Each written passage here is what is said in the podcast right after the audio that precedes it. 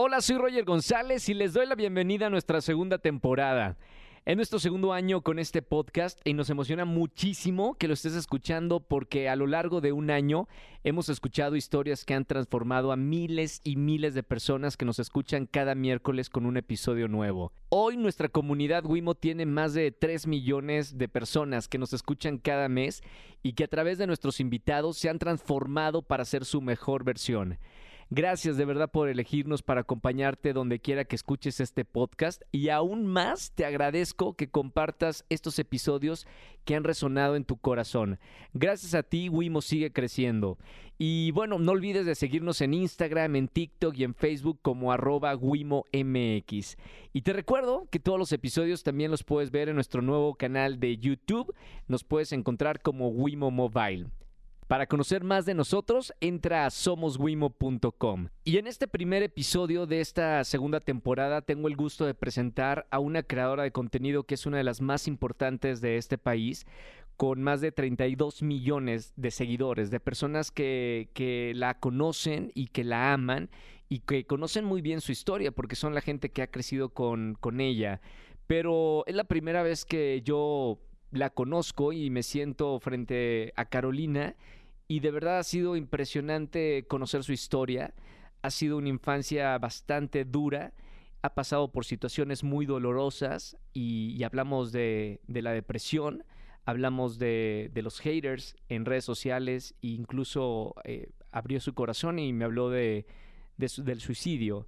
Entonces en este primer episodio lo que van a escuchar es un, un episodio con mucho corazón con una apertura muy grande porque ella me abrió su corazón y su alma y lo que espero es que esta historia resuene en sus corazones y que sea una historia que pueda inspirarlos a cumplir sus metas y sus sueños y que a pesar de cualquier dificultad que tengan, así como Caro, tú que me estás escuchando en este podcast, también puedes salir adelante cualquier situación que estés pasando en este momento. Disfruta mucho este episodio que es uno de mis favoritos, yo creo que en mucho tiempo.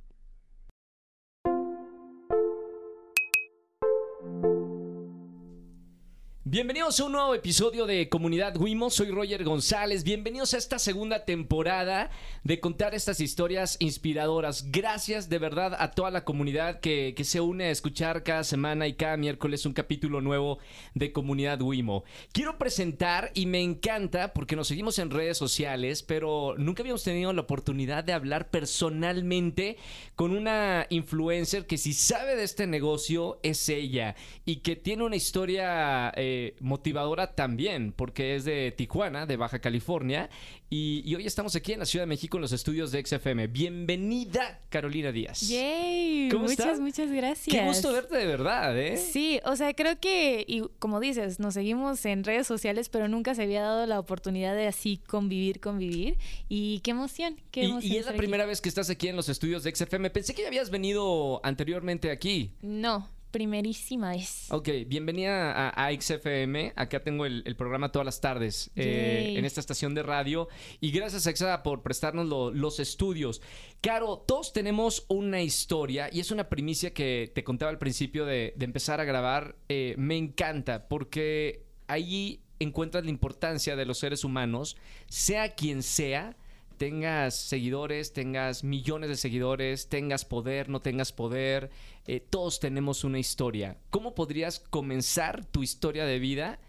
Eh, desde Tijuana, en Baja California. Desde Tijuana. Eh, bueno, para empezar, yo creo que iniciar desde Tijuana es algo complejo, porque no mucha gente, por ejemplo, se dedica a la creación de contenido en Tijuana. Claro. Entonces es muy difícil encontrar gente que te apoye, gente que de repente quiera colaborar contigo, cosas así.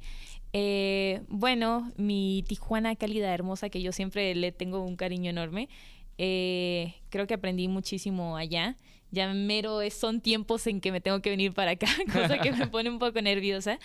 Pero bueno, yo creo que mi historia desde creación de contenido eh, iniciando allá, yo empecé en una plataforma que se llama Badabun. Conocidísima. Conocidísima. Este, y obviamente como cosas buenas, como cosas malas, de todo hay siempre un poco. Em, creo que fue mi escuela, básicamente. fue mi escuela y aprendí bastante ahí y aprendí a trabajarle duro.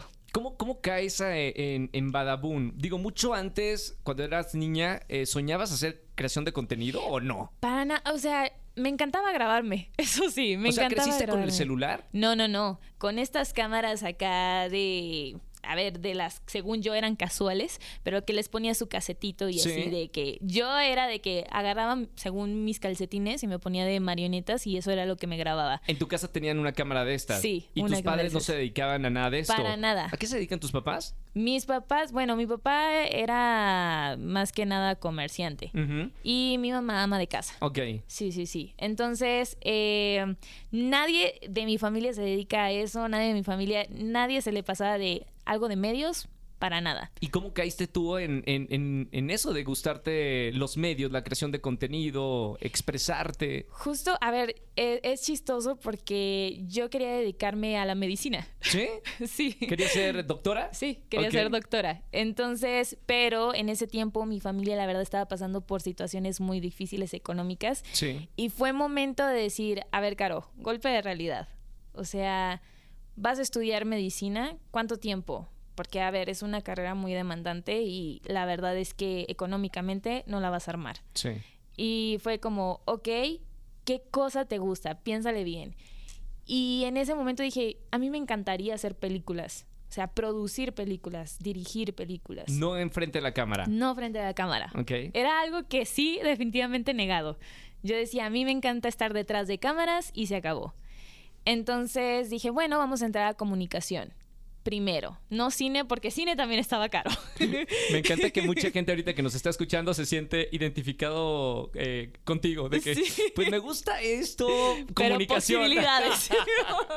sí, justo. La más cercana, comunicación. De hecho, o sea, a ver, yo creo que mucha gente también lo ve como la carrera fácil, Sí. para ser honesta. Sí. Entonces yo dije, bueno, comunicación, pero vamos a tratar de echarle ganas. Eso Ajá. es lo que importa. Lo importante era que tú tenías claro que querías estar detrás de cámaras. Exacto. Ok. Entonces empecé la carrera de comunicación y la verdad es que dije, ok, creo que voy a empezar a trabajar y a empezar a pagar mi carrera. Empecé trabajando en un casino. Y la verdad es que la sufrí bastante. ¿Por Las- los horarios o, o por el ambiente? Horarios y ambiente. ¿Cómo era? ambas. Eh, es muy tenso. Es, de cierta manera es, es triste también ver a mucha gente que pierde mucho, tanto emocionalmente como e- evidentemente económicamente. ¿Te tocaba ver a, a- a esas personas? Me tocó ver de todo. O sea, real me tocó escuchar discusiones de gente que en ese ratito terminaba su relación de fam- familiar. O sea, de que estoy aquí otra vez. ¿Vienes ahorita o no? No. Ok, divorcio. Y de repente veías a esa persona toda decaída, pero seguía yendo. Claro. ¿Es una adicción? Es una adicción, claro que es una adicción. Y justo eh, yo creo que por lo mismo de que me tocó vivir tanto eso, esa situación, como que ahorita me da como ese pánico entre, no sé, como que es algo raro, una sensación rara. Sí. Eh, por ejemplo, cuando alguien dice, vamos al casino.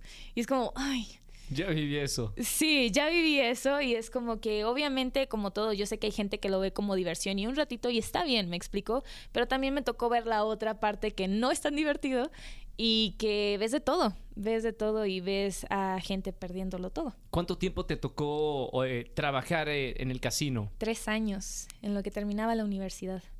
Tres años y a ver, entre las desveladas que evidentemente, a ver, yo no me podía salir porque sí, había muy buena paga. eh. Para estar en mi universidad era muy buena paga. Y decía, es que tengo que terminar mi carrera. Y está muy chistoso porque creo que este, esta historia nunca la he contado, pero había una persona, hay una persona que yo le aprendí mucho en el casino, era una persona que iba a apostar. Sí. Pero una vez me dijo, oye, ¿y ¿tú vas a la escuela? Yo dije, sí, o sea, estoy terminando mi carrera. Y me dice, hazme un favor, vamos a hacer una promesa tú y yo. Ay, ay, ay, ay, y yo ay. le dije, ah, ¿cómo? Y me dice, este, cuando sea tu último día de escuela, que ya vayas a terminar tu carrera, tienes que renunciar aquí. Y me quedé como, ¿cómo ya no me quieren ver? O sea, si no estoy haciendo bien mi trabajo, díganme. Y me dice, porque ahorita estás en una comodidad en el que te, te, va bien. Yo sé que te va bien con propinas, con tu trabajo, te va bien.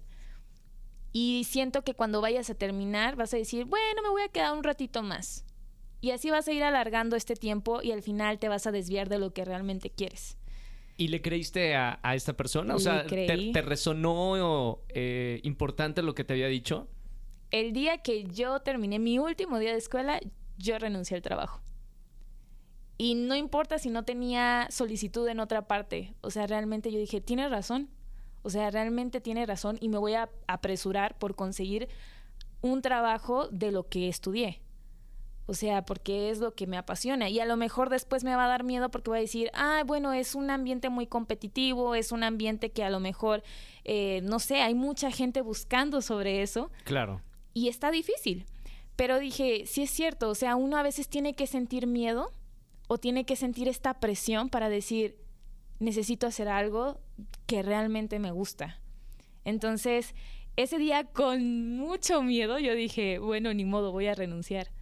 Me está yendo bien con mis propinas y todo lo demás. ¿Y qué te dijeron tus jefes cuando, cuando vas a renunciar por un motivo que o sea, no se entienden, ¿no? Mi, mi jefe, o sea, mi jefe fue como, estás loca. Como, ¿por qué? Y yo, porque ya acabé. Pero espérate. Y yo, no, porque sí es cierto, ya no voy a, o sea, estoy muy cómoda y tengo que salir de esa zona de confort. O sea, ya necesito hacer algo diferente, algo en mi carrera.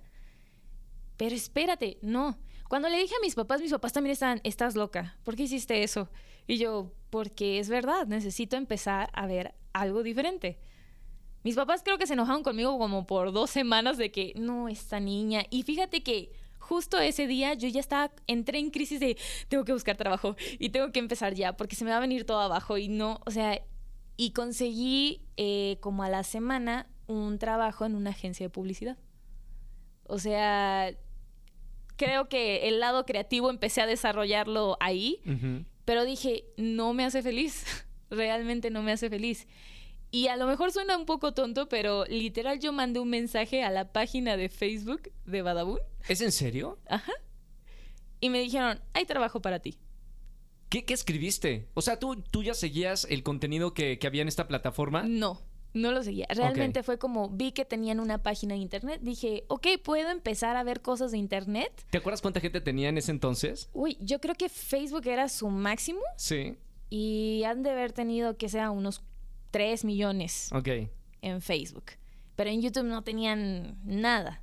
Entonces yo dije, bueno, está bien, vamos a mandarle. Y no, o sea, realmente me dijeron, ok, perfecto. Eh, tu trabajo va a ser hacer memes. Y yo dije, ¿qué? Estudié toda una carrera para, terminar haciendo memes. Con todo respeto para los que se dedican haciendo memes, pero eh, no, sé cómo te sentías tú. No, a ver, así si me lo cuentan, me quedo como, no, me van a matar en la casa. O sea, ya acabo de renunciar a la agencia de publicidad, me van a matar en la casa. Porque aparte yo no sabía cómo explicarle a mis papás que no sabían nada de internet, como, oye, voy a hacer memes. Sí. O sea, para empezar no saben qué es eso. Entonces era como, bueno, em, al principio me daba mucha pena yo de que, ok, memes. ¿Aceptaste el trabajo? Claro. ¿Era buena paga? Mm, ganaba menos que en la agencia. Ok. ¿Y por qué decidiste entrar a, esta plataforma? Porque, sabes, tenía esta esperanza de, a ver, es internet. Quiero pensar que hay más libertad en cuestión creativa. Sí. Entonces yo decía, va, jalo. A lo mejor voy a empezar con memes, pero tengo la fe de que voy a, subir un poco más y más al rato voy a estar en producción. Porque miraba que hacían de repente videos y yo decía, ok, quiero pensar que yo voy a estar detrás de cámaras. Así se empieza siempre. O sea, yo crecí con esa idea y creo que mis papás es algo que me han enseñado que no es de la noche a la mañana. O sea, no Está bueno que lo digas tú, ¿eh? eh como, como una persona que, que siguen eh, millones de, jóvenes que, no es de la noche a la mañana. Claro, es que, ¿sabes? O sea, a ver, eh, es algo que tienes que ir creciendo poco a poco y creo que a veces nos enseñan como de, ay, sí, el cuento de hadas de ser creador de contenido y todo es bonito y viajar y todo gratis. No sé de dónde sacan que todo, pero la verdad es que no. O sea, y, y cuesta eso y cuesta también el, el decir, no,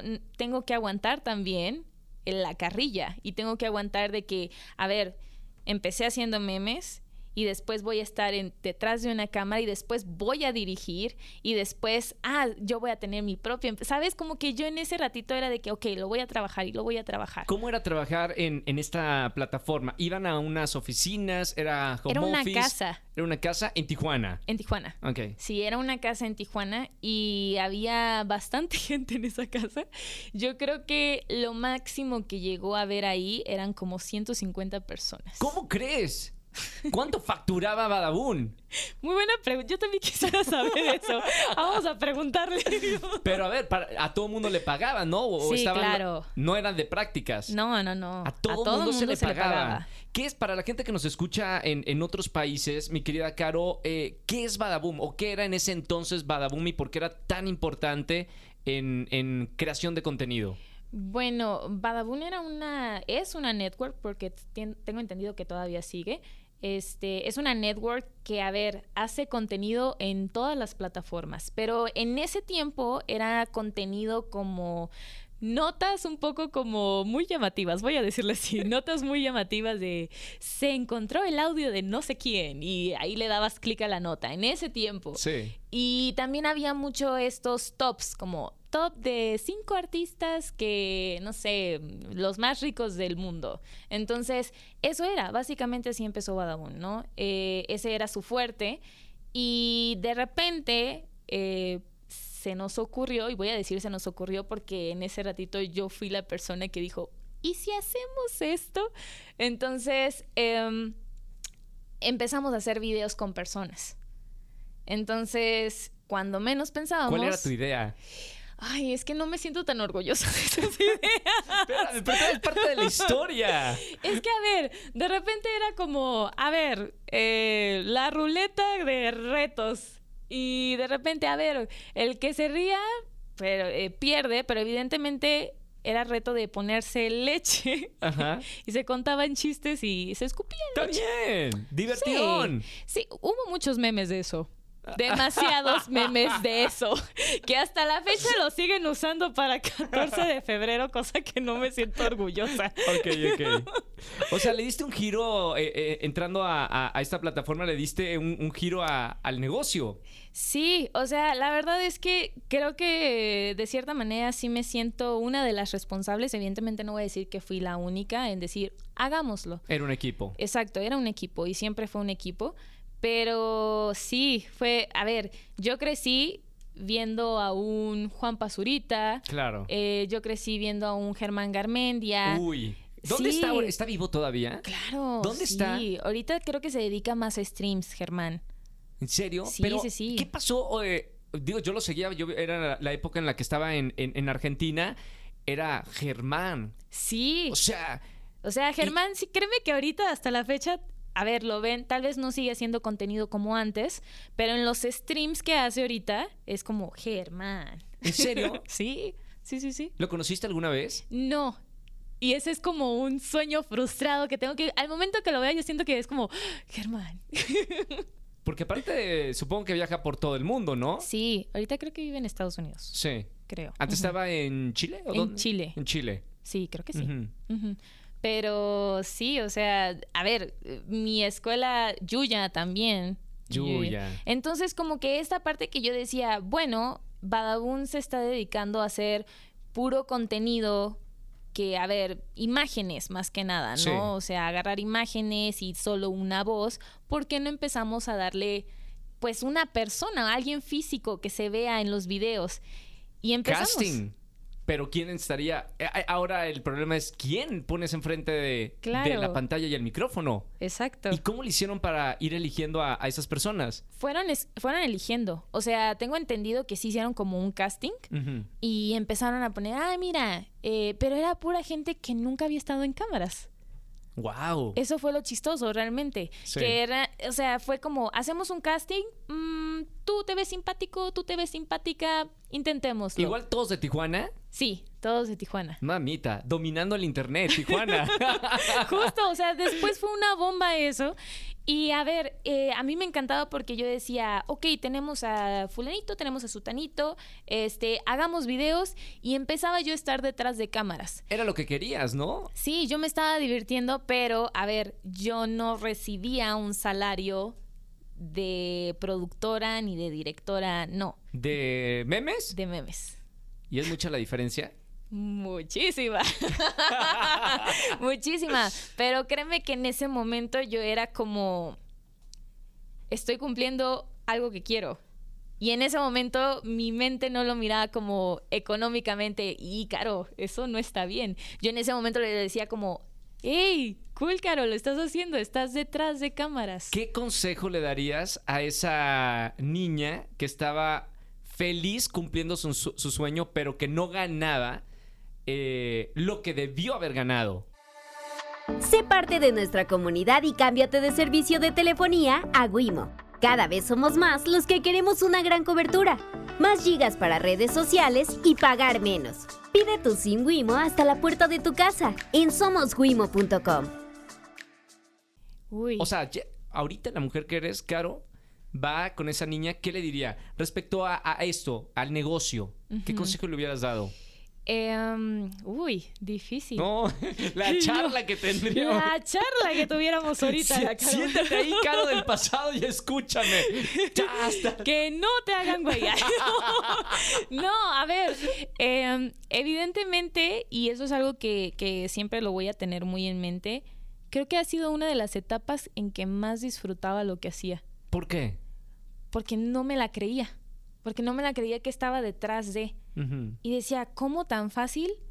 Estoy aquí, de cierta manera. O sea, yo lo miraba como que, ¿cómo? O sea, me, falta aprender todavía más. Y, y, de cierta manera yo decía, ok, me encantaba tanto eso que, quería hacer, que en ese momento no pensaba en lo económico. Evidentemente ahorita sí le hubiera dicho a la Caro, Caro, o sea, está bien, amor al arte y todo lo que quieras, pero piensa, o sea, valora realmente tu, trabajo, Claro eso, es, eso es, yo creo que es algo que sí le diría. Qué bueno que ames lo que, lo que estás haciendo y qué bueno que lo disfrutes. Es parte de, y creo que es la sensación más bonita que uno debe tener cuando está trabajando. Pero también valora tu trabajo. Realmente vale la pena, porque a ver, sí, muy bonito, pero en unas desveladas. ¿Cómo, era, ¿Cómo era tu jornada de, trabajo? ¿Trabajas de lunes a, lunes? Eh? Lunes a domingo. y a veces se inventaban un día extra de la semana. Pero. ¿Cómo, era? ¿Y tenías que ir en la mañana y hasta la noche? O sea, era un, mucho trabajo. Era mucho trabajo. A ver, em, no quiero, realmente no quiero exagerar, pero yo me tenía que levantar muy temprano porque evidentemente me quedaba alejado de donde yo vivía. Sí. Entonces, fácil, yo creo que me despertaba a 5 de la mañana, 6 de la mañana. Eh, era estar a las siete y media, 8 de la mañana y salir 2 de la mañana, 3 de la mañana. ¿No tenías vida? No. Pero estabas feliz. Muy feliz. Estaba muy feliz, la verdad. Eso, a ver, yo sé que suena muy de esclavitud. Yo estoy muy consciente. Estoy muy consciente. Son las nuevas esclavitudes modernas, ¿no? O sea, eso es el sinónimo de esclavitud. Sí, justo. Pero en ese ratito para mí era como, es que estoy bien. O sea, realmente disfrutaba mucho mi trabajo. Y no miraba como ciertos detalles. Entonces, a ver, la verdad es que nunca fui una persona muy sociable y eso no. ¿Cómo crees? No, para nada. Háblame de eso. ¿Cómo? A ver, te escucho hablar. Eres una de las eh, influencers y creadoras de contenido más importante del país y me dices que no eres buena para socializar. No, o sea, realmente me costaba mucho socializar. ¿Por qué?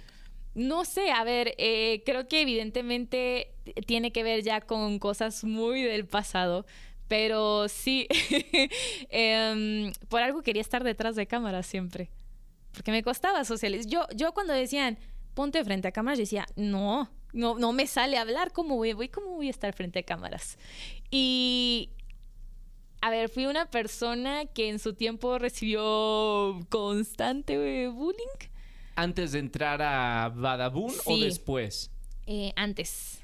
¿Qué te decían tus amigas de la escuela? Eh, a ver, había de todo. En, en el tiempo de la secundaria preparatoria era cuando mis papás tuvieron como más esta situación económica eh, muy fuerte, que les pegó muy fuerte. Sí. Eh, y había mucho bullying de eso. Había mucho bullying de que no traía dinero, de que mi falda estaba rota, de que no tenía los útiles escolares, de que mis en la secundaria, que fue cuando nos pegó todavía más, cuando fue este golpe de realidad, eh, esta parte de que de repente te hablaban y no han pagado la colegiatura.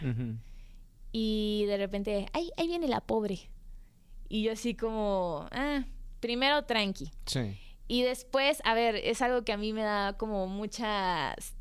A ver, en ese momento digo, ahorita me vale, ¿no? Pero en su momento dije, wow, qué, qué cruel puede llegar a ser algunas personas que no, a ver, no concientizan realmente lo que puede estar pasando. Y a la vez digo, bueno, éramos adolescentes, tal vez no... Pero no hay justificación. Claro. Entonces yo recuerdo así de que yo ya me sentía así de que tengo un chorro de hambre, pero no traigo nada de dinero. Ahorita tengo que ver exactamente, o sea, con todo y credencial para que me den de menos la calafia en ese ratito el camión. Sí. Y no me podía gastar nada. Entonces em, yo ya había pedido bastante dinero a compañeros, pero real yo no sabía ni cómo pagarles. Y empezaron a sonar mis tripas así a un nivel de... Y en esos momentos de que hay examen y yo así de que, ay no, aguántate yo, de que voy por conitos de agua aunque sea para que disimular. Y em, en eso empezaron los comentarios estos de, ay, la muerta de hambre. Y ay, ¿quién es la, la tripas? ¿Cómo te, cómo te ibas a, a tu casa a, a dormir Eh, uy, con esas personas que, que te decían eso? Fíjate que es un tema que nunca hablé con mis papás porque yo sabía que ellos tenían una esta situación de preocupación con nosotros Sí, sí, sí, sí. y sentía como esta parte de no los quiero cargar más. Claro. Entonces, ¿Con quién lo Eh, hablabas? ¿Lo hablabas con alguien? no, ¿Con nadie? con nadie. ¿Algún eh, familiar? ¿Algún...? No, en ese ratito yo creo que con mis hermanos cada quien estaba como en su rollo y no, yo sentía como esta parte de yo sé que todos tienen sus problemas y no me voy a desahogar. Entonces, eh, como que me fui aislando en la secundaria. Era muy rara, el- como muy raro los amigos que tenía en la secundaria, compañeros. Em, en la prepa, em, ahí sí yo dije, wow, em, la vi muy difícil. Eh, yo iba con mis zapatos rotos todos los días, con mi falda rota. Eh, pero creo que ahí sí llegué a encontrar amigos que me comprendieron un poquito más, como todo, ¿no? Había amigos, amigos, Sí. y había personas que de ahí se agarraban para que fueras como su persona de bullying, ¿no? Em, yo recuerdo eh, que, por ejemplo, mi falda la traía toda enteipada. De que y mi mamá me decía es que no tengo dinero ni para cosértela o sea no hay nada caro. Entonces yo era de que no te preocupes ma o sea nadie se da cuenta de la falda. Y evidentemente sí era un tema de que hablar eh, varias veces al día no Eh, en ese tiempo de la preparatoria eh, preparatoria inicios de la universidad eh, nos quitan la casa eh, donde vivíamos, nos embargan y sacaron todas nuestras cosas a la calle. Creo que más que esta parte de perder mis cosas, el ver a mis papás tan mal, tan destruidos, a ver, es una casa que ellos construyeron con sus propias manos y que ahí era toda nuestra infancia Sí. eh, el verlos en ese ratito en el piso y todas nuestras cosas afuera, gente llevándose las cosas, eh, gente diciéndole así a mi mamá o a mi papá como de que, ah, era obvio que les iban a quitar la casa. Eh, fue algo muy fuerte. Sí. Eh, a los días, o sea, yo creo que fue de las etapas más difíciles porque a los días a, a mi papá le da un infarto De la presión, de la supongo. presión. Eh, le da un infarto. Lo tengo que decir porque, a ver, eh, creo que mu- mucha gente sí me ha preguntado yo me llevo muy bien con la familia de mi mamá, con la familia de mi papá no tanto. Eh, la familia de mi papá puedo decir que lo trataron muy mal cuando pasó esta situación y ahí entendí muchas veces que a veces ni con la familia se cuenta. Eh, sí llegaron a decirnos hasta lo que no y sí sentí horrible porque era, imagínate que en ese ratito tu familia te dé la espalda, mi papá sintió horrible. y a los días le da el infarto. Entonces, em, le dan siete infartos después de eso. Eh, yo no contaba ya con mi papá. O sea, a nosotros nos habían dicho, tu papá se va a morir en este ratito. Y mi mamá se le fue el mundo encima porque evidentemente cuatro hijos, sola, sin casa, con su esposo en el hospital. ¿Qué haces? Em, tuvimos que movernos bastante y no teníamos para pagar un médico, evidentemente. Eh, o algo caro realmente que asegurara, me explicó, que no le diera otro infarto. Sí.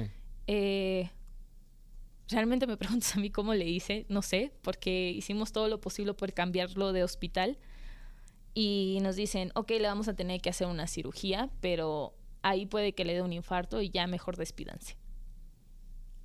Y fue como, no me digas eso, o sea, hicimos tanto cambio en esto para que me digas que se puede morir en una cirugía y ya. Entonces, eh, nada, que mi papá, no sé cómo, yo creo que tiene un ángel enorme eh, sobrevivió a la cirugía porque era una posibilidad mínima. Sí. Y sobrevivió a siete infartos en total. Entonces, ahorita qué fuerza. Sí, qué fuerza. Y yo siempre digo, son mis dos angelotes, mi mamá y mi papá. O sea, independientemente de, de muchas cosas que hemos pasado y que, a ver, ahorita, por ejemplo, yo casi no vivo con ellos. Eh, esa es una realidad. Pero siempre vamos a estar muy conectados.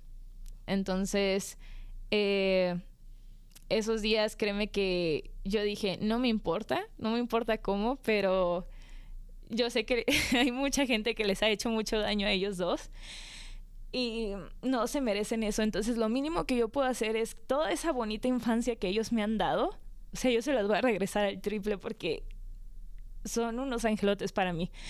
Y creo que tal vez fue parte de que yo aguantara tanto la carrilla en muchos trabajos porque yo decía, yo se los voy a regresar al triple y van a tener su casita y van a estar felices y van a estar bien y yo me voy a asegurar de eso. Entonces, em, siento que ellos fueron un gran motor y si yo ahorita le echo tantas ganas a las cosas es gracias a ellos. Y nada, yo les prometí una casa y eso, eso se los cumplí y me siento muy orgullosa de eso porque creo que son de las personas que más amor deben de tener y les debo demasiado y nunca me voy a cansar de regresarles una cuarta parte de la felicidad que ellos me han dado en toda mi infancia. Wow, Caro. Te dije al principio del programa que soy bien chillón. ¿Es tu manager? Sí, sí, sí. ¿También chillando?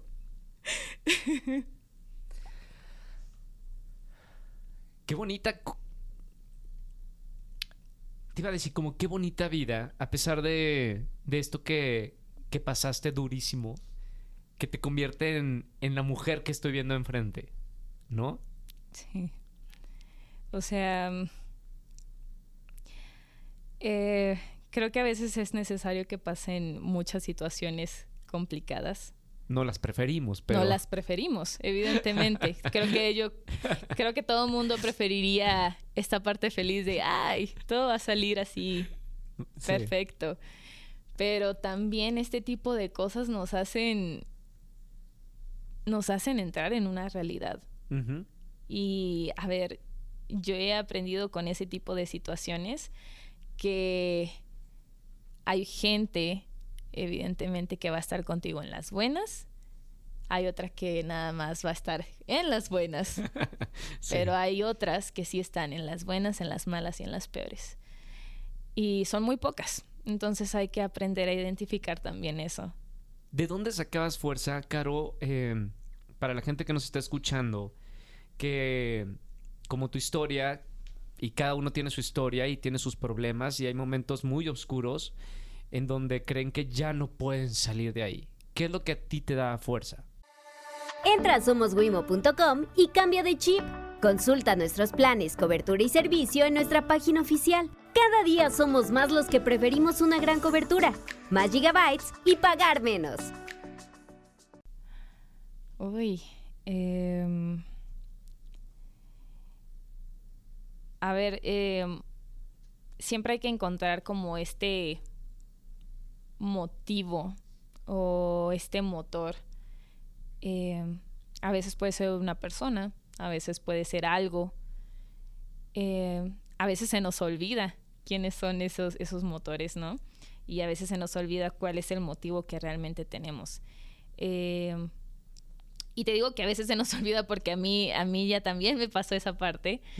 Y. Ay, otra vez momento sensible. ¿Por qué me Este, trajeron aquí a comunidad, güey? ¿Esto, ¿Esto qué es terapia? ¿Por qué no es como la televisión que todo es falso, no? que nada más ponemos la cara bonita. no, a ver. em, Gracias, Caro, por abrirte así con, conmigo y con la gente que nos está escuchando. no, es que, es que se da. Eso, eso también es muy importante, oye. Cuando uno entra en confianza y de repente dices, oye, estoy hablando con otro humano. Sí. que realmente te comprende y te siente. Entonces, em, bueno, eh, en esta parte que yo creo que va un poco más adelante, ya dedicándome a redes, pasó una situación eh, muy fuerte en, en mi carrera, creo que es la situación más fuerte que, que he pasado durante este tiempo. Sí. Eh, digamos que pasa este lapso, mucha gente ya sabe de esta separación de Badabun y muchos integrantes, ¿no? Eh, hubo de todo. eh, es, ese tema referente no, no me encanta hablarlo porque siento que a fin de cuentas muchas cosas se salieron de contexto y muchas cosas se dijeron mal.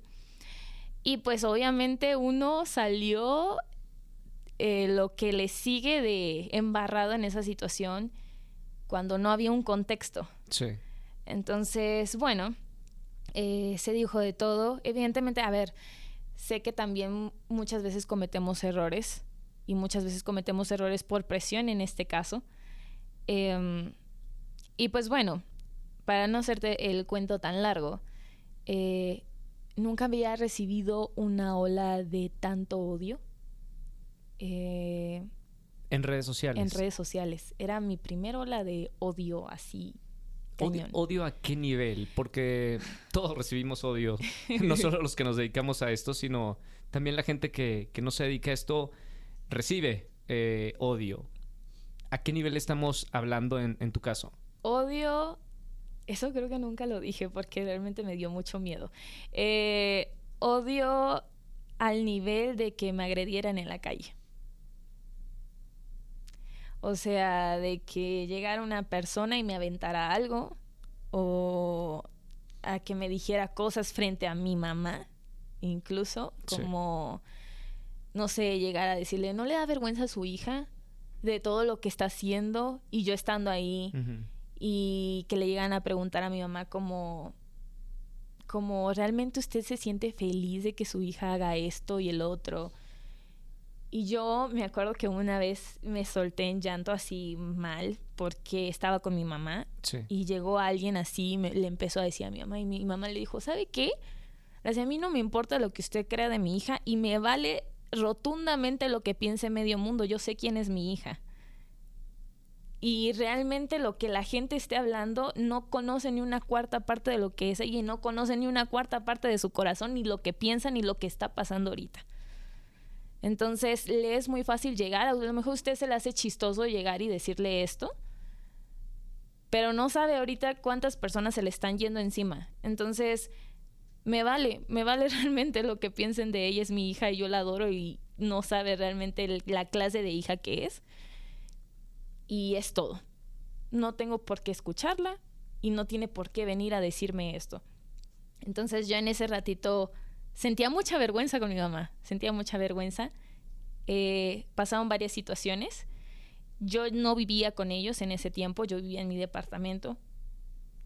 Y fue tanta presión y mucha gente yéndose encima y muchos que a ver, yo aclaro, esto no es para echárselos en cara para nada. Yo sé que muchos cometemos errores y a veces no, ni, no medimos el nivel de nuestras palabras. Sí.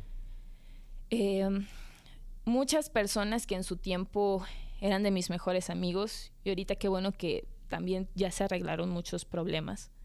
Eh, pero en ese tiempo pues me dolió bastante. Eh, se habló mucho y yo solo, te lo juro, yo solo recuerdo que yo decía, no quiero saber nada. O sea, realmente no quiero saber nada ya de esta situación. Y yo no comía, no salía de mi departamento después Estabas de en depresión. Estaba en depresión. Y me acuerdo que fue un video un día que alguien subió ya hablando como de más y así. Yo dije, ya, mi, mi bandeja de mensajes, la gente que se acercaba a mí, te lo juro, había gente que nada más se acercaba y me decía, ojalá te mueras. Y yo realmente dije, wow, realmente ha sido mucho el daño que he hecho a lo mejor. Y empiezas a creerte muchas palabras que te dicen en ese ratito, ¿sabes? Como que dices, realmente es, es tan malo lo que estoy haciendo, realmente es tan mala eh, mi presencia o realmente, ¿sabes? Como hice mucho daño. Y en ese momento yo recuerdo estar en mi departamento y dije, ya no quiero saber nada. Mm, fue una crisis muy fea, gracias al Santísimo Cielo, y eso es algo que siempre se lo voy a agradecer a mi mejor amiga, que en ese ratito ella sabía que estaba muy mal y me miraba muy mal y me decía, es que yo no te puedo dejar sola. Y le dije, estoy bien, realmente estoy bien. En mi departamento había otra habitación y ella dice, no te voy a dejar sola, me voy a quedar dormir aquí. Y le dije, haz lo que quieras. Bueno, esa noche eh, yo recuerdo nada más que entré en una crisis eh, muy grande y de repente veo a mi mejor amiga en mi cama llorando y veo a paramédicos y veo a la policía y digo, ¿qué pasó? Y cuando menos pienso, eh, había intentado eh, quitarme la vida. y yo dije, wow, o sea, fue una crisis muy grande, ¿sabes? Como que en ese ratito dije, entró muchos pensamientos en mi mente. Y en ese rato mi amor propio no existía. En ese rato eh, yo solo escuchaba lo que la gente decía, lo que gente cercana a mí decía, y yo decía, me lo merezco. Ya, o sea, ya quiero que solo esto acabe y se acabó. O sea, listo. A lo mejor salida fácil, pero era ya mucho el dolor que en ese rato sentía y que yo decía, no me quiero justificar de nada. No quiero hablar de nada. Sí. Eh, yo creo que me quitaron el celular como una semana, más o menos, unos días. Eh, evidentemente la gente se enteró que había intentado porque se dieron cuenta de la cicatriz en ese ratito. Eh, y la gente se empezó a burlar. Se empezó a burlar de decir, ay, qué tonta, y ni siquiera se la pudo quitar la vida. Entonces yo dije, wow, o sea, realmente a veces uno no se fija ni siquiera en, o sea, yo creo que no dimensionamos a veces el dolor que a veces la persona está pasando. Y no fue ni siquiera, ¿sabes? O sea, mucha gente se fue como, lo hace para llamar la atención. ¿Realmente crees, crees que a mí me encantaría que paramédicos, que la policía me esté cuestionando por días, como por qué hice eso? O sea, quedó un trauma muy grande. Eh, ¿Qué pasa con la gente, Caro? ¿por qué crees? Yo ahora que te estoy escuchando estoy tratando de entender por qué crees que la gente cree que está en contacto con personajes de, de una película de ficción y no con, con, una mujer, con un hombre, con seres humanos reales. ¿Por qué, la, ¿Por qué hay tanto odio en redes sociales? Uy, ¿por qué hay tanto odio? O sea, a ver, yo creo que más bien es algo muy genérico, no solo en redes. Creo que con el tiempo también nos hacemos menos empáticos. Creo que con el tiempo a veces se nos olvida el ponernos en el lugar del otro y nos volvemos muy egoístas. eh, es muy fácil en internet eh, asimilar un personaje. Es muy fácil el ponerte un anónimo y solo escribir, ¿sabes? Y decir, ay, me divierte esto, voy a escribir esto. Y te digo porque me ha pasado, me ha pasado gente que de repente ves, te vas un poco más arriba y muérete, esto, el otro. Y ahorita veo los mensajes y es como, ay, te quiero mucho. y dices, wow. O sea, a lo mejor para ti en ese ratito decías, ay, sí, vamos a seguir la corriente y vamos a decirle esto, ¿qué puede pasar? Y si le pasa algo, ah, Y vaya que está, está muy difícil ahorita el saber por qué la gente tiene tanto odio. Creo que muchas veces nos hacemos a la idea que todas las personas, todos los personajes que están en internet eh, están para aguantar eso. Y lo normalizamos. Pero eso es algo que, a ver, es como si fuera la vida normal. No tendría por qué haber este tipo de situaciones. Es como si te topas a alguien, no le vas a andar diciendo, te ves mal, muérete, me cagas. O sea, creo que se nos hace fácil el decir, ay, es internet, se vale todo. No, Sí. no se vale. Obviamente que hay una libertad de expresión y todo lo que quieras y menos reglas a lo mejor, pero eso no significa que seamos vulnerables a todo. O sea, más bien no significa que tienes que aguantar todo. Cuando pasó esto, Caro, eh, ¿tú le culpabas a alguien eh, la situación a la que llegaste? ¿Culpaba- ¿Culpabas al trabajo que tenías? ¿O culpabas a la gente que te orilló a eso? ¿O te culpabas a ti mismo, misma por permitirte cosas? ¿Culpabas a alguien? Es ¿O a Dios? A ver, yo creo que no culpo a nadie. Me culpo a mí por creerme tantas cosas. Y en ese ratito por ser vulnerable a todo. O sea, en ese rato para mí la máxima culpable era yo. Y, y creo que ese también fue un error, evidentemente. Porque cosa que me decían, cosa que decía, tienes razón. Y hice eso, tienes razón. Porque siempre he sido una persona y no es, de verdad, no es ni mucho menos por victimizarme ni nada por el estilo. Me gusta asimilar mis errores. Porque creo que eso también nos hace crecer. Sí. Y cuando uno acepta que, ok, la cagué, hice esto, va, pero tampoco seas tan cruel contigo. O sea, tampoco digas, ah, me merezco todo. No, no, no. O sea, cometiste un error, acéptalo, mejora. Y cuando uno hace eso es porque realmente tiene que haber un cambio.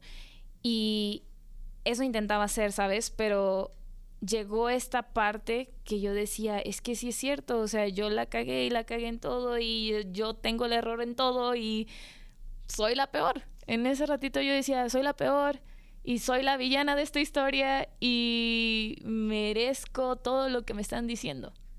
Fue tanto ese daño psicológico de todas partes y esa presión de decir, ah, sí es cierto, tienen razón.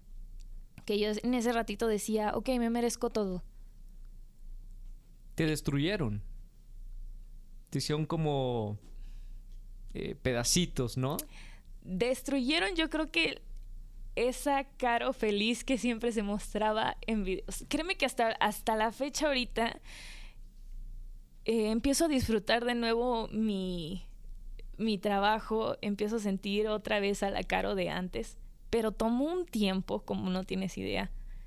Eh, ¿Cómo te reconstruyes después de, Uy. de ese episodio en tu vida? Em, ¿Y qué importantes fueron tus padres para sacarte adelante? ¿Cómo te reconstruyes? Eh, no es fácil. No es fácil porque cuando menos piensas te da el bajón de nuevo. Y lo peor fue que em, en, ese, en ese tiempo que, que pasó todo esto y que yo decidí como que, ok, no me van a ver triste, yo voy a seguir chambeando y voy a tratar de ignorar. Evidentemente, pues no ignoraba, pero ante cámara tú ves una cosa y dices, ah, yo la veo como si nada, vamos a seguir atacándola Sí. y vamos a seguir atacándola. Y, y uno se hace el fuerte, evidentemente. Y en esos tiempos eh, a mí se me diagno- diagnostica ansiedad y depresión. Fuiste con un especialista. Tus papás Sí. te llevaron. No, Fuiste tú. fui yo. Eh, mis papás eh, no creen en nada de eso, entonces fue una situación un poco complicada ahí. Y fue como, ok, necesito tomar ayuda, porque yo pensaba constantemente esta situación y repetirlo. Y a veces podría estar feliz y a los minutos empezaba la situación esta de, no, mejor no, mejor eh, tomo la salida fácil ya. Sí. Y empezó esta situación de alejarme otra vez con mi familia. Es un proceso, es un proceso difícil, es un proceso de alejarte de gente que realmente amas porque necesitas tiempo contigo mismo. Sí. y necesitas reencontrarte. Y a veces eh, esta parte que dicen, ay, acércate con las personas que realmente te conocen y acércate con las personas que son tus amigos. A veces no necesitas que te lo digan ellos, a veces necesitas que alguien que no conoce nada de ti, que no conoce nada de tu contexto, te diga, ay, mira, a mí me pasó esta situación y a veces ahí te cae el 20 Sí. y dices, órale, alguien tan extraño, alguien tan externo a mí, me acaba de contar algo que a mí me está pasando y tienes razón. Y a lo mejor tus amigos y tu familia te lo dijo 30 mil veces, pero dices, ah, lo hacen porque me quieren. Lo hacen porque me quieren hacer sentir bien o porque ya saben la situación y saben cómo me voy a poner. Y el, a ver, el ser humano es muy complejo Sí. y a veces se entiende de la manera que menos lo esperas.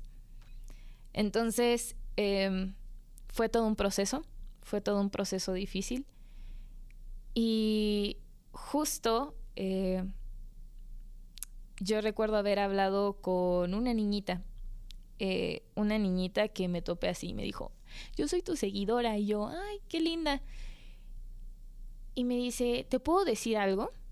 Y, me- y le dije, sí, pero era una niñita, o sea, era una niñita. Yo creo que fácil tenía unos 11 años, más o menos. Sí. Y me dice, no te hagas daño. Y me le quedé mirando como, ¿cómo? Y me dice, por más que estés triste, hay mucha gente que te quiere ver feliz.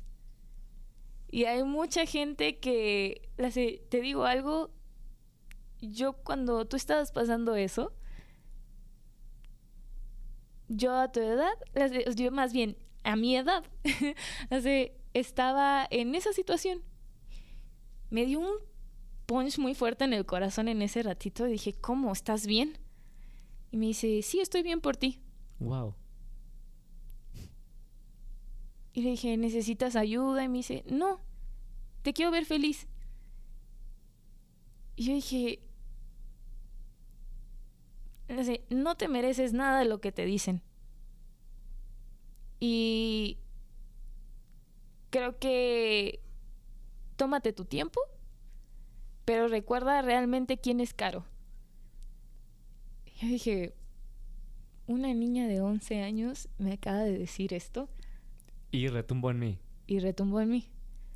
Por más que mi mamá me lo decía 30 mil veces y por más que mis hermanos y que mis mejores amigos, una niña de 11 años llegó y me dijo esto y me dijo que realmente se no- me notaba la tristeza y que sabía que no estaba bien. y que solo recordaba quién era Caro y dije, claro, tiene, tiene todo el sentido del mundo.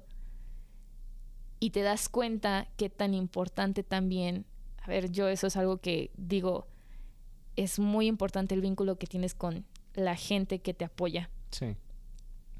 Porque, ¿qué eso, no? A, lo mejor suena algo muy cursi, a lo mejor suena algo muy cliché, que, que la gente dice, ay, que, ay, es que mis seguidores son los números. Es que, a ver, o sea, yendo a la realidad, o sea, yo no estaría haciendo esto sin esos seguidores. Sí.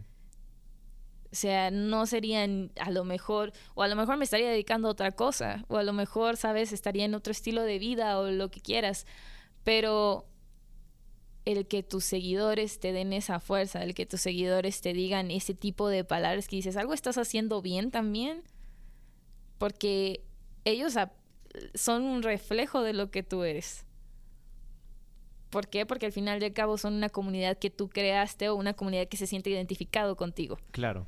Entonces dije, wow, me, me, me llevo una gran lección y realmente necesito otra vez conectar con esa Caro que ama lo que hace y que es feliz haciendo lo que hace y que transmite eso. Caro, ¿En algún momento después de, este episodio pensaste o se te ocurrió alejarte de las redes sociales? Sí, bastantes veces. ¿Y qué es lo que eh, te motivaba a seguir? Mis con papás. tu pasión. Mis papás, eh, una sobrina hermosa que tengo, que hasta la fecha ella ve y me ve haciendo videos y dice, yo quiero hacer videos. Y yo, uy. y yo, uy. ok, este. Y la veo feliz, obviamente, y, y compartir ese tiempo con mi familia y el que ellos dicen es que nos gusta verte feliz y disfrutamos que tú estés haciendo eso. Yo creo que mi familia es mi máximo motor. Eh, y evidentemente muchos seguidores porque conocí muchas historias también de seguidores que digo, wow. Y de repente te dicen, es que tú me inspiraste y dices, ¿qué? O sea, ¿en qué momento? Y dicen, es que tú contaste esto y, y yo también me sentí identificada con esto. Y digo, ok, ¿sabes? Y es esa parte bonita que dices, realmente estoy haciendo feliz a, a algunas personas. Y por ejemplo, a mi familia, mi familia, mi familia es feliz viéndome feliz trabajar. Sí. Entonces, em, creo que ellos son mi máximo motor. El, mi familia, los seguidores que realmente han estado ahí en buenas, malas y peores.